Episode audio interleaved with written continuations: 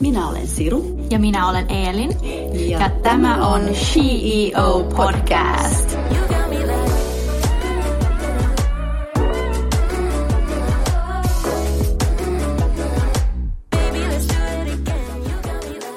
Hei kaikki CEO kuuntelijat ja tervetuloa tämän jakson vieras Hanna Nohinek. Miltä tuntuu olla täällä tänään? Ihan mukavalta, kiitos kutsusta. Olin vähän yllättynyt. okay. Se on suuri kunnia saada sinut tänne ja mä tiedän, että sä oot tosi kiireinen ja olet siis THLn ylilääkäri sekä rokoteasiantuntija. Ja ne, jotka eivät tunteneet sinua aikaisemmin, tietävät varmasti, kuka olet nyt koronapandemian jälkeen. Haluaisitko kertoa meille hieman enemmän itsestäsi? Mikä on sun story? No, mulla on tietysti monta storiaa, mutta että e, jos mä ajattelen itseäni niin kuin ylilääkärinä, että miten mä oon tähän tullut, niin, niin sehän on pitkä polku työläisperheen kasvatista, joka on saanut erinomaista peruskoulutusta Tapiolassa ja Tapiolan lukiossa ja, ja saanut olla hyvinkin kokeellisten naisopettajien kasvattamana biologian opettajani esimerkiksi Lyyli Virtanen oli erinomainen esikuva siitä, että mitä kaikkea maailmassa on ja miten sitä voidaan tutkia. Ja, ja semmoinen mun luontainen uteliaisuus, niin, niin hänen kasvattamana niin ehkä puhkes kukkaan ja ja, ja sitten, sitten tota, äiti halusi musta jotain kemistiä ja mä en tiedä mitä isä halusi musta, mutta että, että sitten mä jotenkin ajattelin, että musta voisi tulla lääkäri, että lääkärinä oleminen, niin, niin se antaa paljon erilaisia vapausasteita ja paljon haasteita, että se sopii mulle, mä tykkään haasteista. Ja elämä on sitten kuljettanut yhdestä haasteesta toiseen, ei ehkä aina sillä tavalla niin, kuin niin, niin äh, suunnitellusti, että mä oon aina sitten tarttunut, mä oon sillä tavalla innostuva ihminen, että mä tartun sitten siihen, mikä tulee kohdalle ja sitten se vie seuraavaan pisteeseen. Et, et se, se on ehkä mun niin tämä ylilääkäristori. Mutta toki on paljon muitakin storia sitten. On äitistoria ja on, on sitten pöytälaatikko kirjoittaja polkuja, että, että niitä on. Joo, ja koska tämä todellakin on urapodi, niin pysytään siinä urassa. Ja, ja sitten kysymys sulle olisikin sitten meiltä, että kuka tai minkälainen nainen on sun mielestä CEO? No mulle, niin kuin sanoin, Lyyli Virtanen oli yksi. Ja, ja toinen hirveän tärkeä CEO mulle on ollut akateemikko Pirjo Mäkelä. Että hän oli KTL ja sitten THL johtava asiantuntija, joka itse oli tutkinut bakteereita ja ollut kehittämässä rokotteita. Ja hän on tuuppinut mua eteenpäin ja antanut mahdollisuuksia, uskonut muhun, että, että toi pystyy tekemään näitä asioita. Ja, ja meidän yhdessä oleminen niin kauan kuin hän oli ja eli, niin, niin se oli hyvin semmoista dialogimaista ää, tutkijuutta yhdessä, että toinen keksi kysymyksiä, toinen keksi vastauksen ja yhdessä me uskottiin, että me pystytään vaikka mihin. Ja, ja tota, ää, en, en niin kuin yhtään epäröinyt avata suutani WHO jossain lounaspöydässä ja kertoa meidän projektista ja sillä tavalla sain puolitoista miljoonaa meidän niin kuin tutkimusprojektille, että, että Pirjo on kannatellut mua moneen ja ollut monessa esimerkkinä, hänelle ei ollut mikään ongelma, että, että mä tuun raskaaksi keskellä projektin, että tuossa lapsi tänne labraan oli, oli sen aikainen, sen aikainen tota, neuvo ja, ja lapsen isä toi hänet sitten aina imietettäväksi labraan, että niin kuin, tälläkin tavalla voi tehdä asioita, ei ehkä enää tänä päivänä, mutta silloin pystyy, että kaikki on mahdollista, jos sen vaan haluaa. Se on juuri näin. Kaikki on mahdollista, jos vain haluaa ja, ja ö, mennä ö, one, omia unelmiaan kohti. Ja sitten vielä haluaisin sanoa, että kiitos Pirjolle kaikkien meidän puolesta. Koronapandemia muutti useimpien ihmisien elämän. Onko tiesi THL ylilääkärinä muuttunut epidemian jälkeen? Tai edelleen eletään epidemiaa, niin epidemian aikana niin. varmaankin joo. Ja kyllä se on, kyllä se on muuttunut, että, että aikaisemmin toki oli paljon töitä aina, mutta että nyt se on kapeutunut sillä tavalla, että tuttu, että tehdään vaan koronaa. Missä on tietysti hyvät puolensa, että silloin voi syventyä siihen asiaan, mutta että sitten huono puoli on se, että joku muu tärkeä asia jää tekemättä. Ja, mutta et, et kyllä, siis työtunnit on lisääntynyt ja, ja työn tempo on nopeutunut. Ja, ja tietysti sitten riippuu siitä, että millä tavalla itse haluaa olla mukana, niin, niin tota niitä, taas niitä vapausasteita on hyvin paljon, että voi tarttua haasteisiin niin paljon kuin vaan sielu sietää. No, kerrotko vähän lisää meille THLstä, että mitä kaikkea siellä tehdään? No THL on valtion tutkimuslaitos, jonka on tarkoitus tuoda tietoa päättäjille ja tietysti Suomen kansallekin, mutta että nimenomaan meidän tarkoitus on jalostaa tietoa, tuottaa sitä itse ja tehdä sitä sillä tavalla ymmärrettävään muotoon, että ihmisten terveyttä pystytään parhaimmalla tavalla ohjaamaan Suomessa. Ja toki myöskin maailmalla silloin, jos me tehdään sellaista tutkimusta, millä on, on merkitystä muillekin kuin vaan meille. Miksi opiskelit lääkäriksi? Onko se aina ollut unelmasi? No mulla oli unelma tulla kirjailijaksi ja, ja tota, mm, oppia kieliä. Venäjän kielestä tykkäsin paljon, halusin lukea Talstoit ja Dastojevskit ja Chehovit kaikki alkuperäisellä kielellä. Että, että se oli mulla jonkinlainen niin kuin silloin, kun mä olin lukiossa. Mutta että, sitten kun mä olin Amerikassa vaihto ja tulin takaisin ja jotenkin se maailman eriarvoisuus iski mua siellä silmille, niin, niin musta tuntuu, että ehkä mä mä pystyn sitten tekemään jotain muuta enemmän, mistä on enemmän hyötyä kuin kirjojen kirjoittamisesta tai runojen tekemisestä. Ja sillä tavalla me sitten niin kuin yllätin, yllätin itseni ja, ja kotipiirin, että, että tota, pääsin lääkärikouluun ja, ja sillä polulla sitten olen. Mä luin haastattelun sun kanssa ja siellä sä kertonut, että ensimmäinen ajatus oli, että sinusta tuli lastenlääkäriksi. Miksi valitsit silti tutkijan uran? No mä en varmaan valinnut tutkijauraa, se oli myös tämmöinen vähän ajelehtiminen, että mä olin tekemässä ähm, heti valmistumisen jälkeen tämmöistä orientoivaa vaihetta ja ajattelin, että mä kerään semmoisen yhdistelmän eri ähm, erikoisalojen tietotaitoa, että mä voin mennä kehitysmaihin ja tehdä siellä ihan niin kuin kenttätöitä. Ja lastentaudit oli yksi tärkeä ja anestesiologia oli toinen ja, ja, ja sitten mikrobiologia oli kolmas. Että mä olin niin kuin ajatellut, että mä kerään tämmöisen kombon. Ja sitten kun mä olin päivystämässä yksi yö Jorvin sairaalassa lastentaudeilla, niin mä sain puhelinsoiton, että, että tämmöinen Petri Ruudun ja, ja Pirjo Mäkelän projekti etsii tutkijalääkäriä, joka kehittää ää, diagnostisia menetelmiä kehitysmaan tarpeisiin ja siinä tutkitaan lasten keuhkokuumetta ja musta tuntuu, että vau, että tämähän on just niin kuin sitä, mitä mä haluan. Ja mä seuraavana päivänä soitin ja, ja sitten mä olin aika pian siinä projektissa ja se on vienyt mua eteenpäin. Sitten mä huomasin, mä olisin halunnut palata takaisin siihen lastentauteihin, mutta että, että tehdä tutkimusta päätoimisesti ja sitten yrittää siinä sivussa ää, niin kuin erikoistua lastentaudelle, niin se, se oli liian vaikea. Et, että tota, se tutkimustyö vaan sitten vei mennessään. Tosi mielenkiintoista. Sä olet rokoteasiantuntijana mukana myös kansainvälisessä rokotetoiminnassa. Niin mitä tehtäviä olet siellä tehnyt ja koetko, että sinä tai Suomi pienenä maana on pystynyt, on pystynyt vaikuttamaan asioihin? Kyllä Suomi pienenä maana pystyy vaikuttamaan ja usein se on ihmisten kautta, että juuri, juuri niin kuin mun kaltaiset ihmiset, jotka voi tuoda sitten suomalaista tietotaitoa kehiin, niin sillä voi olla suurikin merkitys. Tai että me voidaan sitten vaikuttaa rahoitusmekanismien kautta, tuoda niitä meidän mielestä tärkeitä asioita rahoittajille tunnetuksi, ei vain Suomessa, vaan EU:ssa ja maailmalla. Mutta että sitten jos mä mietin sitä, että mitä mä oon tehnyt niin kuin maailmassa rokotetutkimuksen eteen, niin se on lähtenyt siitä projektista, mihin mä rekrytoiduin. Että se projekti ei tietenkään siilossa tehnyt sitä duunia, vaan me tehtiin filippinläisten kanssa, me laitettiin tutkimuspaikka pystyyn. Meidän tarkoitus oli tehdä rokotetutkimusta, kun ensin tiedetään, että mikä aiheuttaa keuhkokuumeita, tutkittiin sitä. Sitten haluttiin laittaa tutkimusalue pystyyn, missä voidaan kokeilla uusia keuhkokuumerokotteita ja siihen tarvittiin menetelmien standardisointia.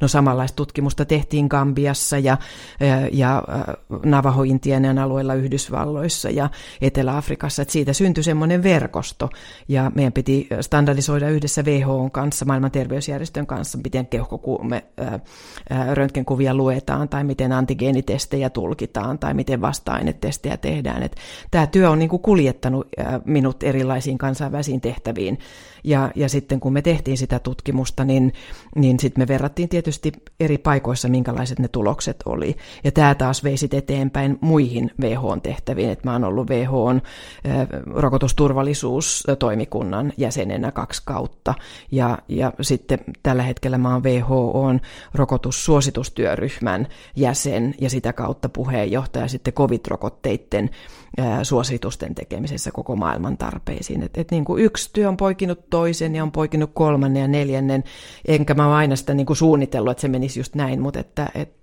taas yksi ovi avaa toisen oven. Olet äh, työskennellyt ulkomailla, siis äh, kehitysmaissa, kuten esim. Filippineillä, kuten sä mainitsit. Äh, miten nämä kokemukset ovat sitten vaikuttaneet sinuun? No itseänsä on ehkä vaikea nähdä pitkässä aikajanassa, mutta että ehkä se on tuonut jonkinlaista nöyryyttä siihen, että mitä kaikkea maailmassa on ja, ja miten sattumavarastakin jotkut asiat voi olla, että, että tota, nöyrä sen, sen oman elämän ja oman työn edessä.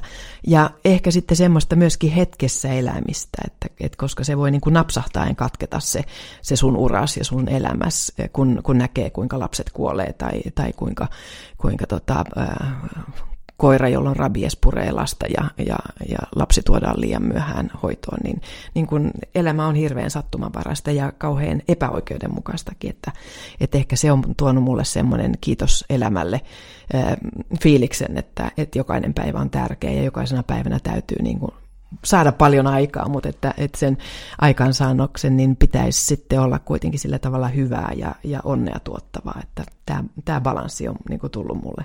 Ja mun filippiläiset kollegat, ne on ihania, ne on, ne on, ne on niin kuin asioihinsa todella paneutuvia ihmisiä, mutta siitä huolimatta heillä on se ilo siinä työn tekemisessä. Ja, ja joskus mun täytyy sanoa, että täällä pohjoisessa mä kaipaan sitä, että ihmiset on aika vakavia. Ja, ja, tota, ja ehkä, ehkä se on tämä ilmasto, joka sitten tekee sen, sen vakavuuden. Ja, ja niin, että, että tota, siellä, missä on paljon aurinkoa ja lämpöä, niin ehkä siellä on helpompi sitten olla hetken lapsi paremmin kuin täällä. Tämä hetkessä eläminen ei ei ole todellakaan helppoa, sen tärkeys unohtuu helposti. Ne henkilöt, joita me olemme tässä haastatelleet, jotka elävät hetkessä, niin he ovat itse asiassa kokeneet ikäviäkin asioita elämässä, muun muassa vakavia sairauksia. Eli vaatiiko se todella meiltä tämmöisen vakavan pysähtymisen ennen kuin me opimme siihen? Se on muistutus siitä, mm. että kuinka, kuinka asiat voi olla hyvin sattumanvaraisia, että sä oot tänään täydessä elämäsvoimassa ja sä oot huomenna kuollut, jos on huono tuuri. Että, että siinä mielessä että tartu hetkeen, carpe diem on, on mun mielestä semmoinen tärkeä ohjenuora. Se ei tietenkään tarkoita sitä, etteikö pitäisi tehdä suunnitelmia, että pitäisi, tai ettei voi sitoutua, että, että toki kaikki tärkeä asia niin, niin vaatii sen sitoutumisen, mutta että, että se downside siinä on, on just se, että, että sun kuitenkin täytyy voida nauttia siitä, siitä, mitä sä teet. Ja jos sä teet ne valinnat niin kuin sen mukaan, että tämä on se, mitä mä kybällä haluan tehdä, niin, niin tota, siitä tulee se semmoinen elämän ilo. Ja, ja siitä hetkestäkin nauttiminen, koska sä näet sen siinä kokonaisuudessa. Paljon viisaita ö, ohjeita. Kyllä, ja luuletko, että me länsimaissa emme arvostaa tarpeeksi lääkeitä ja mukaan lukien rokoteita, koska emme ole, ö, ole nähneet kaiken pahinta, kuten sä oot nähnyt? Se voi olla yksi asia, että omakohtainen kokemus on tosi vahva motivaattori. Ja, ja jos, jos esimerkiksi rokotteiden osalta niin vaan keskittyy rokotteiden mahdollisiin haittoihin eikä ollenkaan sit näe sitä tautia, niin sehän on ihan luonnollistakin, että silloin niin kuin se semmoinen hyödy ja haitan punnitseminen voi olla vaikeaa. Et, et, joo, näin varmaan voi olla, että sitten kun on itse sen keskellä, että näkee, että, että mitä se pahimmillaan voi olla, että minkälainen on kurkkumätä tai minkälainen voi olla paha hinkuyskä tai, tai, tai paha korona, niin, niin silloin ehkä se realiteettitsekki niin, niin pistää sitten miettiä, että, että tota, jotain pitäisi tehdä, jos meillä on kerran keinoja tehdä, niin miksi emme käyttäisi sitten rokotteita. Mm. No mitkä tai mikä tai mitkä tekijät ovat taustalla siihen, että ihmiset eivät ota rokotteita? Poikkeako tämä COVID-epidemia muista taudeista tämän suhteen millään tavalla? No kyllä kaikkiin rokotteisiin liittyy varmaan sama asia, että, että jos ihminen ei tunne sitä tautia, mitä halutaan rokotteilla estää, niin silloin on vaikea motivoida häntä ottamaan rokotteita. Et ja koronassa se tietysti korostuu tällä hetkellä, koska, koska vakavat koronataudit on ollut nimenomaan ikäihmisten ongelma, ei niinkään nuoren ihmisten ongelma, että et toki nuoretkin voi sairastaa, mutta ei ollenkaan siinä määrin kuin vanhat ihmiset. Et silloin se on ihan luonnollista, että he kyseenalaistaa sen. Mutta kun ei koskaan itse tiedä, että sattuuko se omalle kohdalle tosi vakavana, niin, niin sen vuoksi niin kehottaisin ottamaan sen rokotteen, koska rokotteen haitat sitten toisaalta on, on paljon paljon pienemmät kuin vakavan koronataudin. On varmaan haastava, kun fokus on haitoissa niin, no, no siis se on ymmärrettävää just siitä, siitä näkökulmasta, että jos ihminen ei ole nähnyt ää, vaikeita koronaa ja jos ihminen on omassa somekuplassaan, jossa puhutaan salaliittoteoreettisia asioita, niin se on täysin ymmärrettävää. Että en, en mä niin kuin tuomitse niitä ihmisiä, mä ymmärrän niitä, mutta että toivoisin, että he perehtyisivät toisenkinlaiseen tietoon, koska sitä tietoa kuitenkin on olemassa. Voiko näin tärkeiden asioiden parissa työskennellä olla vaikea irrottautua työstä? No on se vähän vaikeaa, että, että Filippiineillä niin mun tapa irrottautua työstä oli mennä sukeltaa, että siinä niin kuin joutuu 110 prosenttisesti miettimään sitä, mitä teet, laitteet ja kaikki muut, että se oli hyvä keino siellä. Plus, että kun oli kauhean kuuma, niin oli ihana päästä, päästä veteen. Mutta tota, korona-aikana täällä, niin, niin kyllä se vähän on niin, että päivät täyttyy kokouksista ja kirjoittamisesta ja, ja, ja, ja sitten illat tulee sitten luettua kirjallisuutta, koska päivällä ei ehdi. Et, et se on vähän vaikeaa irrottautua. E, miten sen parhaiten tekee, niin, niin, niin tota, siinä, on, siinä on mulla opettelemista vielä. No, koronaepidemian aikana liikkuu paljon mielipiteitä, tulee paljon kiitosta, mutta myös paljon kritiikkiä osin asioihin, mihin ei pysty vaikuttamaan. Miten, miten sä käsittelet kaiken tämän? Niin, siis jos, jos mun päälle kaadetaan kaikkea inhottavia kommentteja ja älyttömiä sähköposteja, niin en mä niitä henkilökohtaisesti ota. Että mä ajattelen, mä laitan sen lääkärin valkoisen takin päälle ja mä ajattelen, että sillä ihmisellä on joku ongelma, että et miksi se käyttäytyy tällä tavalla, että tuskin se mun henkilöön tulee, vaan että se johtuu tästä asiasta. Ja, ja tietysti jos ne on ihan törkyviestejä, niin semmoisethan sitten täytyy, me laitetaan ne poliisille ja, ja tota, niin edelleen, että ei, ei mun tarvitse sen kanssa painiskella. Mutta tietysti ihmiset, joilla on huolta, niin se on, se on tietysti hankalampi, koska mun aikani ei kerta kaikkiaan riitä ihmisten huolien kuuntelemiseen ja niihin vastaamisiin ja, ja toivoisi, että, että he löytäisivät sitten jonkun toisen, jonka kanssa niitä asioita käsitellä. Ja ö, olet ilmeisesti myös saanut paljon uhkauksia Kyllä, siis kyllä on tullut tämmöisiä, että Nürnbergin oikeudenkäynnissä tavataan ja toivottavasti kuolisit ja niin edelleen ja murhapiikeistä puhutaan ja niin edelleen. On, on niin kuin kaikenlaista, mutta taas mä laitan sen valkoisen takin päälle ja ajattelen, että tällä ihmisellä on ongelma. Ja miltä tuntuu, kun ihmiset epäröivät rokotuksia ja puhuvat salaliittoteoriasta muun muassa? Joo, mutta siis silloin varmaan joku tilaus, että tämän, tämän ihmisen psyyke ja maailmankatsomus tarvitsee jonkun selityksen ja silloin joku salaliittoteoria voi olla helpompi selitys kuin, kuin kohdata se epäoikeudenmukaisuus ja se sattumanvaraisuus, jonka äärellä me koko ajan ollaan. Että, että, että se on semmoinen tietty epävarmuus, että me ei tiedetä monta asiaa, niin, niin siitä tulee ihmiselle kauhean tuskainen olo. Ihmiset yleensä pelkää asioita, mistä, mitä he eivät tiedä. Näin mistä on. he eivät tiedä Joo. ja ovat heille erilaisia. Niin... Näin on, näin on. Mikä on sitten vaikeinta ja toisaalta parasta työssäsi? No vaikeinta on, on juuri se, että kun joutuu tekemään päätöksiä tai antamaan asiantuntijalausunnon asioista, joista tieto on vielä vaillinaista, niin, niin se on, se on vaikeaa. Mutta toisaalta se on se haastava, kutkuttavan haastava osakin sitä, että et, et joutuu tekemään päättelyn pohjalta niin, niin sitten niitä, niitä suosituksia, jos data ei kerta kaikkiaan riitä. Ja mikä se sun toinen kysymys oli? Ja mikä on sitten parasta? Parasta. No parasta on juuri se, että et, et koska on ö, kyse kyse tota asioista, jotka vaikuttaa meille ja globaalisti, niin sä voit olla tekemisissä sellaisten asioiden kanssa, jotka on merkityksellisiä. Ja sä näet ja sä pystyt vaikuttamaan niihin, niin se on musta niinku upeeta. Joo, varmasti aika niinku ihana fiilis, kun on siellä niinku tekemässä hyvää töitä. No se, se on yksi osa siitä, mutta että yhtä lailla meillä on pulaa tiedosta täällä Suomessakin, että, et, et, ja, ja korona on siinä mielessä hyvä, hyvä aihe, koska se on todellakin niin kaikissa maissa ongelma, että, että jos sä teet työtä jonkun malarian kanssa tai dengekuumeen kanssa, niin se on paljon kohdistuneempi sitten vaan tiettyihin maihin, että, että sitä voi olla vaikeakin tehdä täältä meiltä käsin. Sitten mielenkiintoinen kysymys oli sellainen mun mielestä kiinnostaisi kuulla, että mikä olisi sun paras vinkkisi menestykseen ihan juuri sinun alallasi? Eli jos haluaa rokotetutkijaksi tai infektiotautien tutkijaksi, niin, niin silloin tietysti urapolkuja on useita. Että et voi mennä suoraan labran kautta ja tehdä niin kuin tämmöistä perustutkimusta tai sitten soveltavaa tutkimusta. Mutta kyllä monenlaisia tutkijoita tarvitaan. Tarvitaan myöskin niitä, jotka tulee kliinisen urapolun kautta, että valmistuvat ensin lääkäriksi ja sitten sitä kautta tulevat tutkijoiksi. Että et kyllä tällä alueella riittää töitä, että siitä ei ole, siitä ei ole pulaa, etteikö kysymyksiä olisi ja niitä tulisi lisää, että nämä RNA-rokotteet, näähän on avanneet ihan uuden maailman meille, että että todennäköisesti niin me tullaan näkemään seuraavien vuosien aikana niin paljon uusia rokotteita, jotka perustuu RNA- tai adenovirusvektoriteknologiaan. Että, että siinä mielessä, jos on kaipaa haasteita, niin tervetuloa tälle alueelle. Milloin sä luulet, että tämä niinku koronan kanssa, että me nähdään tämä light in the end of the tunnel. Onko se siellä nyt lähitulevaisuudessa tai milloin? Sen jos osaisin sanoa, niin, niin olisin todellakin ennustajajoukko, mutta tota, eihän meistä kukaan tiedä. Että tässä koko ajan katsotaan, että mitä tapahtuu virukselle, muuntuuko se vielä semmoiseksi, että se tarttuu vieläkin herkemmin kuin nykyään, pystyykö se väistämään rokotteen antaman immuniteetin. On paljon kysymyksiä, joita me ei vielä tiedetä, ja näistä riippuu sitten se, että onko kuinka paljon valoa ja minkälaista valoa on tunnelin päässä.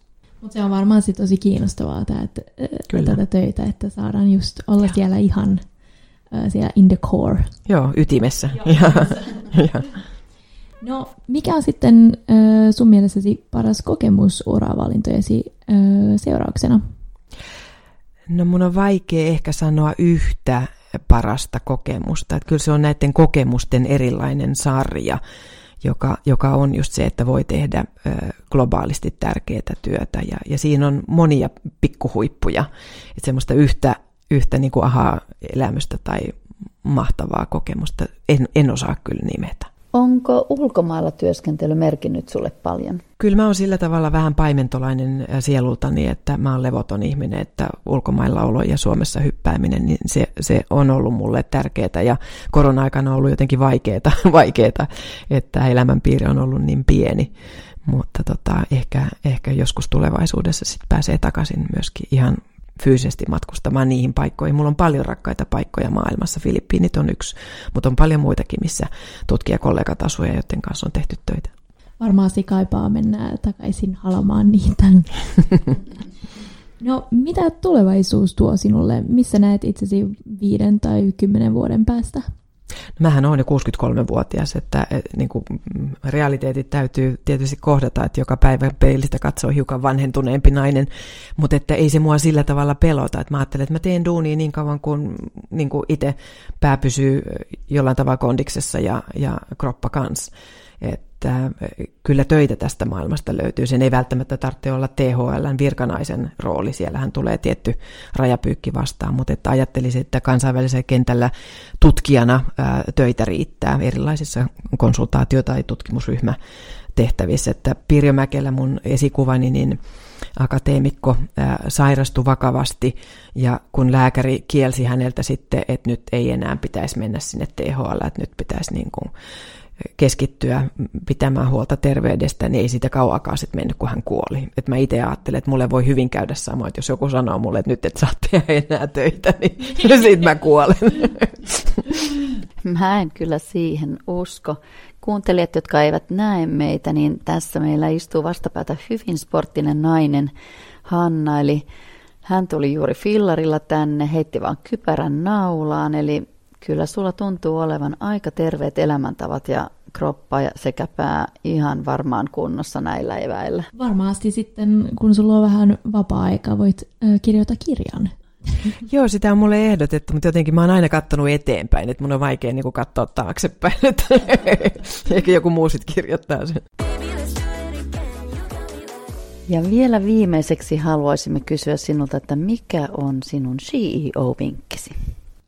Varmaan semmoinen, semmoinen tota, mulle tärkeä asia on ollut, että hakeudu semmoisten ihmisten kanssa tekemisiin, jotka kannattelee sua eteenpäin, jotka uskoo suhun ja antaa sulle haastavia tehtäviä. Tällä tyydy vähän.